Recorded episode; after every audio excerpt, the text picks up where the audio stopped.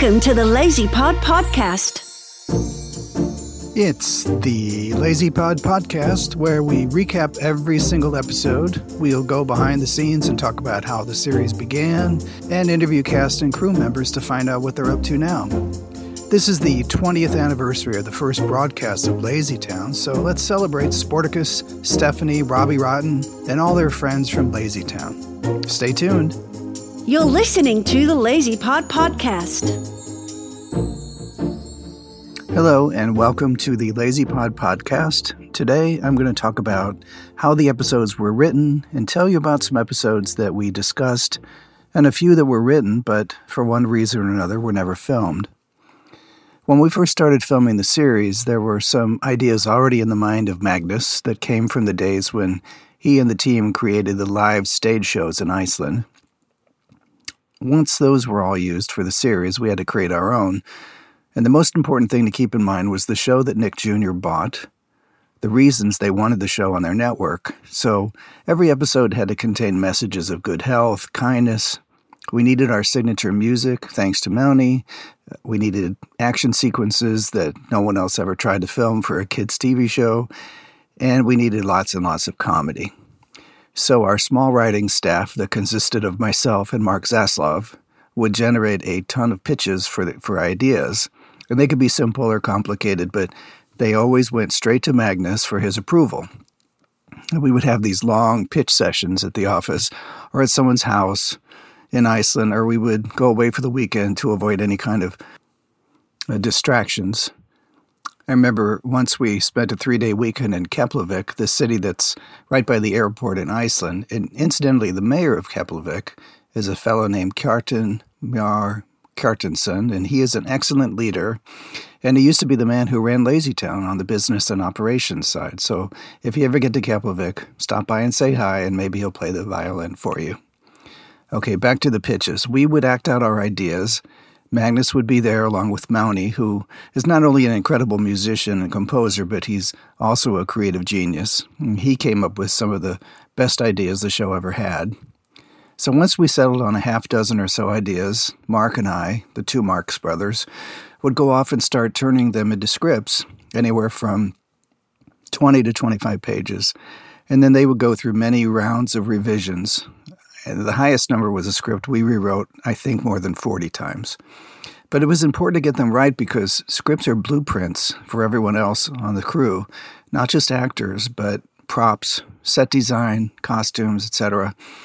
And because our show was action oriented, we had to create the action sequence one step at a time, like Sportacus does a flip off the wall, grabs a tree branch, spins around, grabs an apple on the way to the ground, that kind of thing. Everything had to be spelled out because each each of these scenes had individual shots that had to be produced on the set and then edited together later.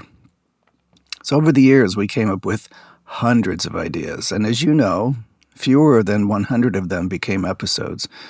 Along the way, we created some rules that we always followed. Number one, never show Sportacus being weak unless it's a plot point that it's fixable, like when he has a sugar meltdown. It was okay to show him unsure of himself when it was time to teach a lesson or give the kids of Lazy Town an example of what not to do. And we didn't want emotional problems, but more action oriented problems. So we weren't going to open a show with Mayor Meanswell being depressed over nothing. He would be depressed because he didn't get Bessie a, birthday present or because he forgot to water the flowers or something. We also prefer to have the kid characters in groups because featuring just one at a time made the scene look a little sparse. We wanted to give them things to do, actions they could take. And that was harder, you know, when they were by themselves. Uh, we had notes from the production to use the airship, the Skootla, the Sky Chaser, Stephanie's bedroom set, the playhouse, Pixel's virtual reality machines. And if possible, please reuse some of the props that we had made so we didn't only wind up, you know, using them just once because those were expensive. And we talked about bringing a rooster onto the cast. We talked about that a lot. But we never did find the right way to do that. He was a funny character, and there was even talk of, at one point of Stefan Karl starring in a sitcom where his character lived with a chicken. And they would get into all kinds of impossible situations, uh, but that never happened. Over time, we wanted to make Bessie more stylish, so we talked about giving her a business to run like a hair salon. We wanted to give Trixie some pranks to pull, and at one point, we were going to devote an entire episode to her to explore why she was so bossy all the time. And actually, we should have tried to do that. Um, we just ran out of time and we had other characters to feature.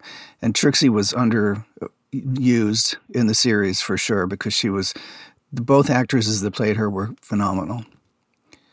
You know how Sportacus used to receive letters in the airship from the tube, and at one point we we talked about having an online portal where kids could write questions for Sportacus and he would answer. It's just another thing we discussed, but we never had the time to do it. We were going to turn the mayor into an inventor for one episode. He had dreams of inventing something that would change the world. And then Miss Busybody, he never called her Bessie, always Miss Busybody, very respectful. She would be so proud of him, and maybe she would notice that he had feelings for her. And since we were filming in Iceland, we talked about having an episode about a hundred year old glacier that Sportacus could move to an area where there was a drought. But we were always mindful not to turn Sportacus into a typical normal superhero like Superman or Spider Man, because even though he was athletic and powerful, he was, as we like to say, a slightly above average superhero, someone that anybody could be if they tried hard enough. We talked about having the Sky Chaser explore the universe, but because our shooting style was so expensive and hard to maneuver, there was then talk about turning Lazy Town into an animated show so Sportacus could have cool action adventures. Who knows, maybe that will come true someday. I'm just reading notes from my notebook. There was an episode planned where Robbie Rotten would send ice cream all over the world. That's all the note says. I guess that idea didn't didn't go anywhere. And the episode that became the final Lazy Town episode that also spawned the famous meme song We Are Number One, that had its origins in a script that was uh, titled The Three Stooges. I, I had an idea that Robbie wanted to create a gang for himself, and he recruits a trio of basically morons and nitwits that make his life harder than ever. And of course, because it's TV, there were people who wanted us to turn everything into a toy so that they could sell merchandise the telescope, the costumes, the airship, etc. At one point, there was talk of sending a, a box of curated items out to fans once a month with, you know, fun games, quizzes, health tips, etc. But since we had fans literally all over the world, it would have become a logistical nightmare to pull that off. So I'm just going to run through some of these ideas listed in my notebook. And we talked about uh, a heavy metal musician coming to town who made Robbie crazy with loud guitar playing. We talked about a basketball episode where there would be a tournament, and we might be able to bring in some actual real world famous basketball players. We were going to have the Lazy Town Derby, a horse race episode with fake ponies that the kids could ride, and I think that's the one that turned into the car racing episode. And at one point, we talked about a spin off called Lazy Town Tales. That may have been what eventually became Lazy Town Extra, but I'm not sure about that. We talked about Robbie trying to bring a casino to Lazy Town because he thought he could distract everybody by making them gamble, and then Lazy Town would be lazy again. And this idea came because when Magnus had a birthday during production, he threw a giant party that had a James Bond theme, complete with tables set up for roulette, roulette and blackjack and poker and the guests were invited to dress as their favorite James Bond villain or hero. It was really something to see the staff members and crew all wearing fancy dresses and tuxedos. One episode we talked about uh, having a Viking ship arrive at Lazy Town's shores. That's the one that uh, turned into Rotten Beard, a pirate episode.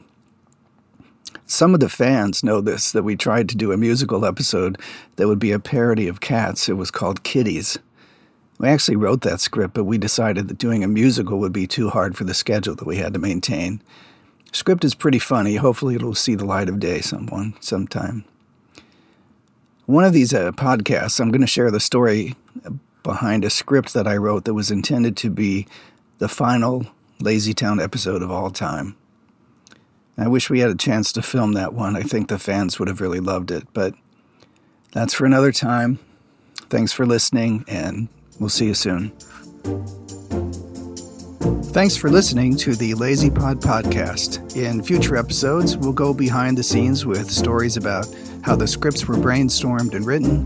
We'll talk with the actors and crew members, and we'll have special episodes on the songs, the action sequences, the sets and props, and the studio itself. Make sure you go to bed by 808, and remember, there's always a way.